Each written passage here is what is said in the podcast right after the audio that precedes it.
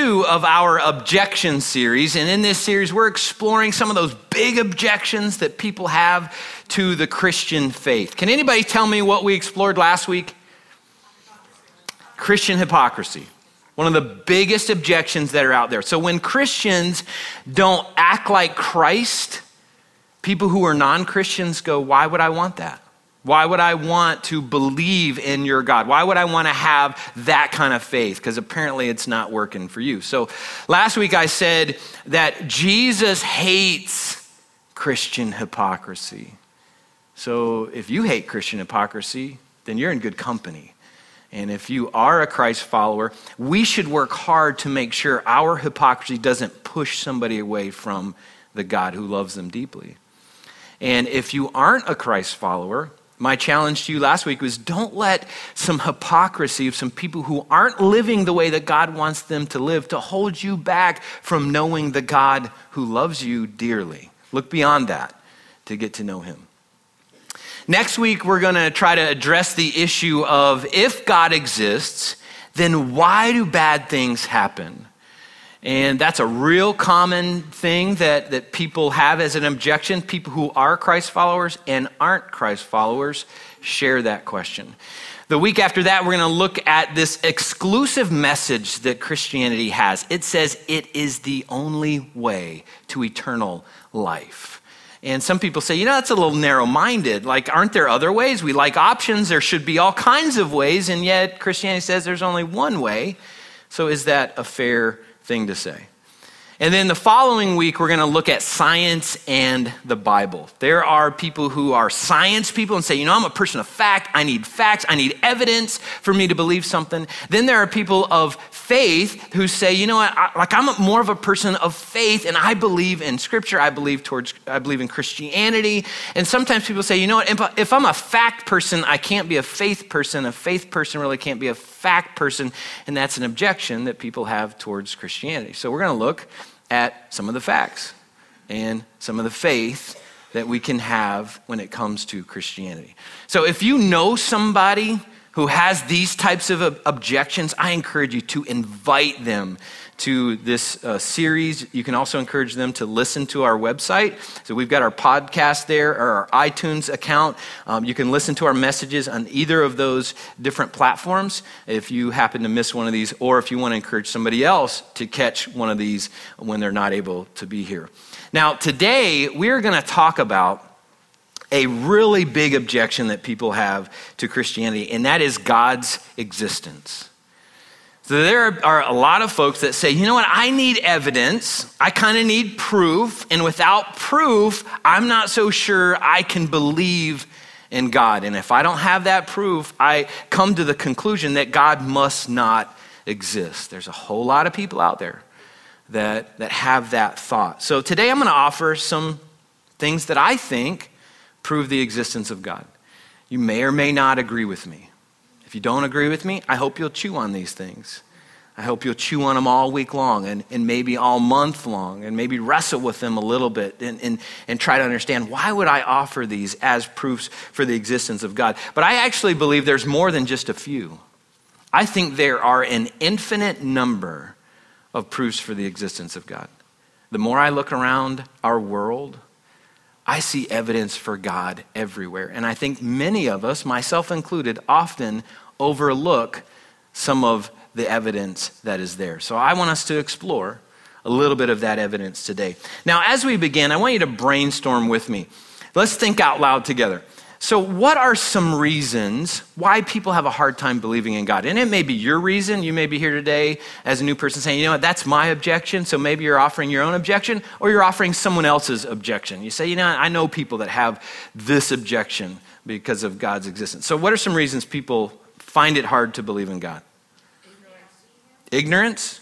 So, not, so knowledge? Okay. Lack of knowledge? Can't see Him? Is that what somebody said? So I can't see him with my, my own eyes. That's a big objection. College classes. College classes. So we're, we're taught in some of our college classes information that is opposite to belief in God. Yeah? Anybody else? Fear. Fear?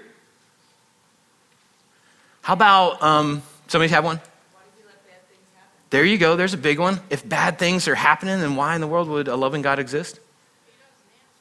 He doesn't answer. So, those moments that I pray and, and He doesn't answer uh, makes me believe that He's not there. I'm calling, He's not answering. So, that's a struggle.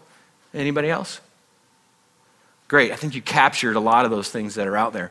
As I was preparing for this message, I did some research, read a, a, bunch of different articles by people who claim to be atheists and why they say they've come to the conclusion there is no God.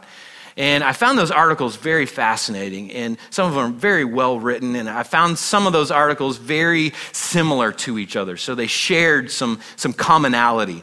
So listen to, to one article that stood out to me. It's written by Vince Reyes, and he writes a blog on a website called thecoffeelicious.com. So I think he might like coffee. So he offers uh, several things for him that hold him back from believing in God. Here's the first one. He says, You know, I, don't believe in God because I can be good without God. He says, I don't need to believe in God or to be a religious person to be a good person. And so for him, he says, that means God is not necessary. Second thing he says is the Bible isn't enough evidence for him to prove God. He says, You know, the Bible's a good book, not 100% accurate, so why would we look to something that's not 100% accurate in his eyes to prove God?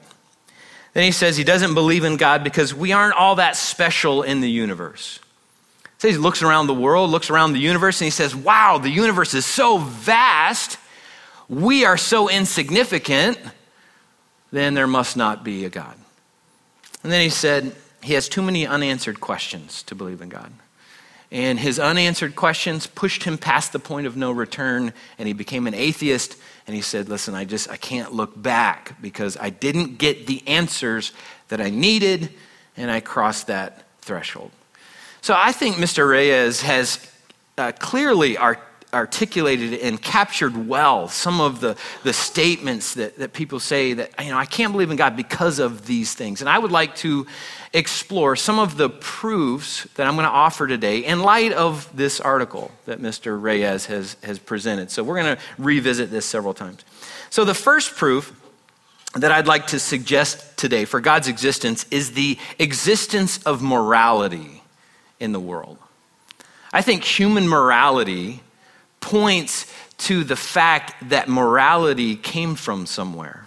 Our morality came from somewhere. And I would say more than just somewhere, I think it came from someone. And I know Mr. Reyes uh, would most likely disagree with where I'm suggesting that morality comes from. And he said, Listen, I don't need to believe in God. I don't need to be a religious person to be a good person. And I agree with him. You don't have to believe in God to be a good person. You can be a, a, good person without that belief. But listen to what James chapter 1 says. Verse 17 says, Whatever is good and perfect comes down to us from God our Father, who created all the lights in the heavens. He never changes or casts a shifting shadow. So I believe our desire and our ability to be good comes from God. I don't think we can be good without God because God placed that desire within us. God placed within us a moral code, a sense of right and wrong. And we may say, well, I don't believe in God, but that doesn't mean that God doesn't exist, and that doesn't mean that God hasn't placed that morality inside of us. Now, listen to this interesting thing. Every culture in the world has a moral code. Every culture in the world has a list of rights and wrongs. No matter where you go in the world, that group of people has a list of rights and wrongs. We may disagree with different cultures around the world, but every culture has a moral code. When I was very young, my parents became full time missionaries. So my parents uh, left their jobs and joined an organization that had its primary purpose to tell people about Jesus around the world. And the organization that they joined specialized in reaching unreached people groups. So people that live in very primitive, remote tribal settings. And take a look at this picture of one guy that that organization reached for Christ. And we're talking about people who have never seen anybody outside of their section of the jungle. And can you imagine then them seeing some, some white missionaries walking in? To reach them for Christ. So this man and his community was reached for Christ um, because of that organization my parents were a part of. And the interesting thing I found about that in my experience uh, over most of my life of looking at different cultures around the world is that every culture around the world, even very primitive cultures, even cultures that practice cannibalism, they have a moral code.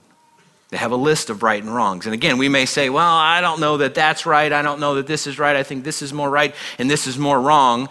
But I think the fact that we all have this innate wiring, this innate sense of right and wrong, points to our morality coming from somewhere. And I would suggest that it comes from someone, that it comes from God Himself. And I think we have a responsibility then to link our morality to God's morality since He placed that morality in us. And here's how we can do this we can link our morality to God's morality by reading and applying the Bible to our lives. And if you're a person who says, listen, I like really have a hard time with Christianity, I have a really hard time believing in God, you would probably say, well, I have a really hard time believing in the Bible. How can you offer that as a suggestion for how we can link our morality to God or even possibly prove God's existence? But for me, the Bible is another proof for God's existence. The Bible offers us a way to know God, to know His will, and to know the morality that He desires us to live by. So listen to what 2 Timothy says. 2 Timothy chapter 3 verse 16 says all scripture is inspired by God and is useful to teach us what is true and to make us realize what is wrong in our lives. It corrects us when we are wrong and it teaches us to do what is right. And God uses it to prepare and equip his people to do every good work. So I think God offered us the Bible as a way for us to learn the moral code that He's placed within us. So, again, I think it is a proof of God's existence. I understand that you may have some doubts about that. I've had some doubts in my own life about that. But the more that I have studied the Bible, the more I've seen how amazing of a book it really is. So, here's a snapshot of the Bible. The Bible contains what we call 66 different books. And people go, Why do you got 66 books in a book? That sounds weird. It, it, it does sound weird. I get it.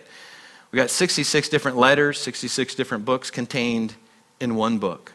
We've got over 40 different authors who wrote over a 1500 year time frame, and that book contains one story of God's incredible love for humanity. Now, that story of God's love goes back thousands of years. Let me take you back 4,000 plus years. So, God came to a man named Abram, and his name later became Abraham. And he said to Abraham, I'm going to be your God, and you're going to be my people. And I'm going to bless the entire world through your descendants. And Abraham said, One problem I don't have any descendants, I don't have any kids. God goes, That's okay, I can fix that. So God fixed that. And he and his wife Sarah then gave birth to a little baby boy. And then that family started to grow. And then in a time of famine, that family left the land of Canaan and went down to Egypt, and they were a group of 70. While they're in Egypt, they blossomed a little bit to about 2 million. So, about 2 million, the, um, the Pharaoh of Egypt got a little worried. Said, This group has now outnumbered us. And if they decide to overtake us, they probably can. So, let's put them into slavery. So, the Israelites lived in slavery for 400 years. And they cried out to God for help, and God sent Moses. Moses went down to free them, and God did some supernatural things to free the Israelites from the slavery in Egypt. As they left Egypt, God was leading them to what is called the promised land, the, the modern day land of Israel. And God led them in that direction and He taught them how to live in a right relationship with Himself. So, so understand the context of what's happening there. We have got the Israelites who have lived as slaves for 400 years. All they know is slavery, they don't know how to live as a nation. And so God says, I'm going to teach you how to live as a nation. I'm going to teach you how to represent me to the world. And so God taught them. And he spoke to Moses and he said, Moses, write these things down and tell the people how to live this way. So Moses wrote all those things down and they became part of the Old Testament, part of the Bible. Listen to what Leviticus chapter 26, verse 46 says about those instructions. It says, These are the decrees, regulations, and instructions that the Lord gave through Moses on Mount Sinai. What's the next two words? As evidence. As evidence of the relationship between himself and the Israelites. So God's word is offered as evidence of God and the relationship that he desires to have with us. So I truly believe that the Bible is another proof for the existence of God. Another thing that holds people back from belief in God is the vastness of the universe and our seeming insignificance in it. Now, the guy that I referenced earlier, Vince Reyes, uh, on his blog post where he wrote this article about his not believing in God, um, he has this picture uh, on that post. And I know it's a little bit hard to see with the lights on, but it's a picture of a starry night. And so he says, Listen, I look out into the universe with the Hubble telescope and all the technology that we have. And as I look out in the universe, I conclude the universe is so vast. We are so insignificant. There must not be a God. And he's not the only one that looks at things like this and comes to that conclusion. Anybody familiar with the name Carl Sagan? Raise your hand if you know the name Carl Sagan. So about half of our crowd. So let me explain who Carl Sagan is if you don't know him. Carl Sagan was an American astronomer who became popular in the 80s because of a PBS TV series that he had called Cosmos, a personal voyage. So he was exploring the universe as we knew it at that time. And out of that exploration, he said, You know what? I, I, I conclude there just cannot be a God. So here's one of the things that helped him to get to that conclusion. In 1990, a satellite that we had launched out that got to about six billion kilometers away from the Earth decided to take a picture of the Earth. It took about five hours to download that picture. And here's what that picture looks like. Again, with the lights a little bit hard to see. But you see the little speck in the middle caught in the sunburst there? The little dot, little white dot? Everybody see it? Great. That's the Earth. All right, so Mr. Sagan and others looked at that little dot and said, Wow, the universe is so vast. We are so insignificant. There must not be a God out there. Listen to some of his statements that he made about that. He says, Our posturings, our imagined self importance, the delusion that we have some privileged position in the universe, are challenged by this point of pale light. Our planet is a lonely speck in a great enveloping cosmic dark. In our obscurity and all this vastness, there is no hint that help will come from elsewhere to save us from ourselves. Now, when I look at that pale blue light, when I look at uh, images that the Hubble telescope can give us now, I come to a very different conclusion than Mr. Sagan. So I'd like you to, to look at a really short video that just gives us a quick glimpse of the vastness and beauty of our universe. Take a look at this.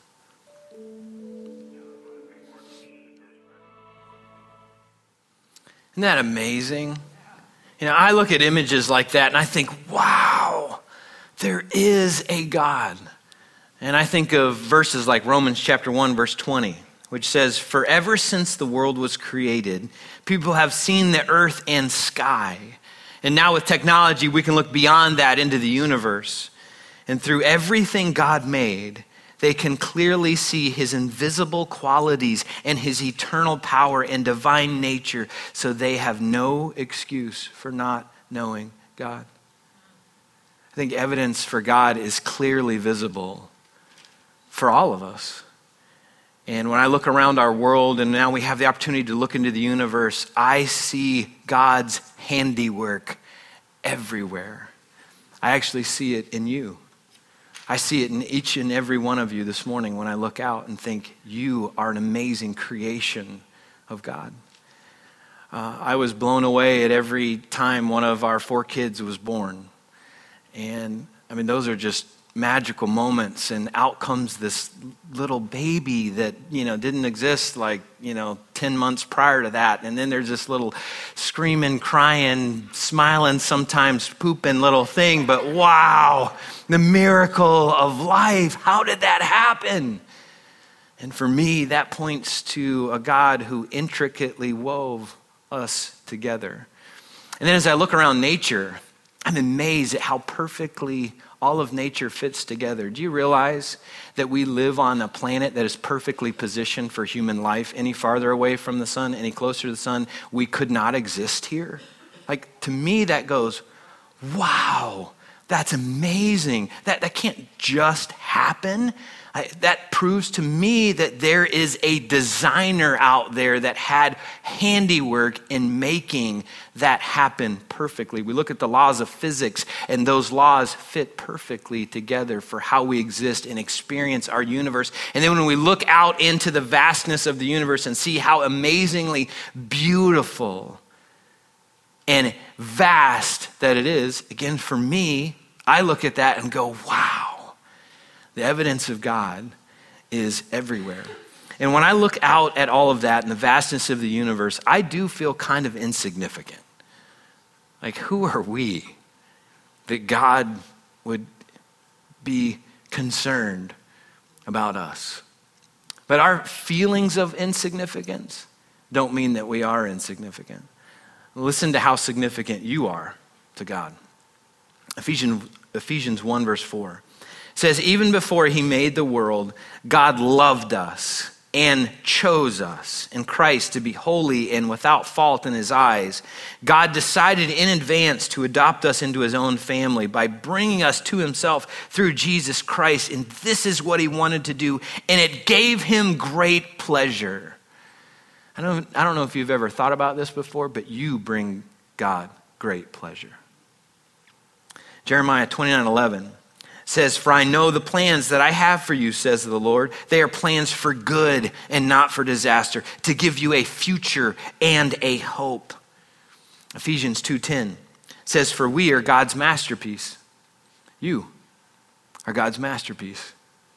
Whether you feel like a masterpiece or not, you are God's masterpiece. And He's created us anew in Christ Jesus so that we can do the good things that He planned for us long ago. And then James 1, verse 18 says, God chose to give birth to us by giving us his true word, a reference to scripture again. And we, out of all creation, became his prized possession. You are so significant to God that Jesus came to earth to die so that you can have eternal life. Humanity messed up our relationship with God when we first started that relationship and we brought sin into the world. And Jesus said, I'll go fix that. They are so significant. I will go and I will die so they can live. You are significant because God made you, period. So that's just a few of the things that I offer for proofs of God's existence. And you may say, I don't know that I believe all that. And I understand that you may not, but I hope that you'll chew on some of these things. And I understand I've just started the conversation. I'd like you to carry this conversation on for yourself through some exploration. Um, but before I get to that, let me ask if you're a Christ follower, what proofs do you offer for God's existence? When you've got somebody at, at work or somebody at home or uh, somebody at school that says, Yeah, I just don't believe in God, I got too many objections. Like, do you engage that conversation? And what proofs do you offer them? Can you clearly articulate what you believe proves God's existence? I think we have a responsibility to do that because this is a major topic. This is not something insignificant. If you aren't a Christ follower, I understand that I may not have fully convinced you this morning. I understand that you may still have some doubts. And uh, what I hope that you'll do with those questions is not just say, hey, I've got questions, I can't get answers, and then stop the conversation. I hope that you ask your questions and do some more research because, again, I think there's evidence for God's existence everywhere. And I'd like to offer you some ways that you can explore that evidence.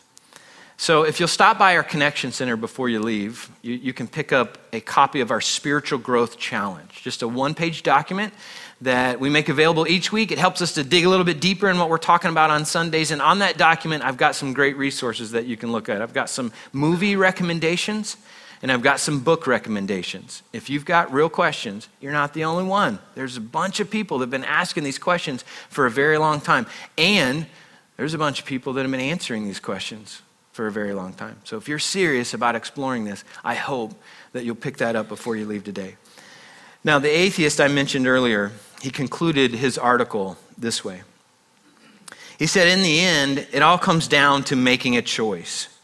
There's no evidence that proves or disproves the existence of God. Probably it'll take hundreds, if not thousands, of years to finally figure things out. So until that day of enlightenment, we are left to speculate and choose what we believe in. As for me, I choose not to believe in God. Whatever choice anyone makes, it deserves to be respected. Imposing our beliefs on other people is a disrespectful thing to do. We shouldn't force anyone to join us in what we believe.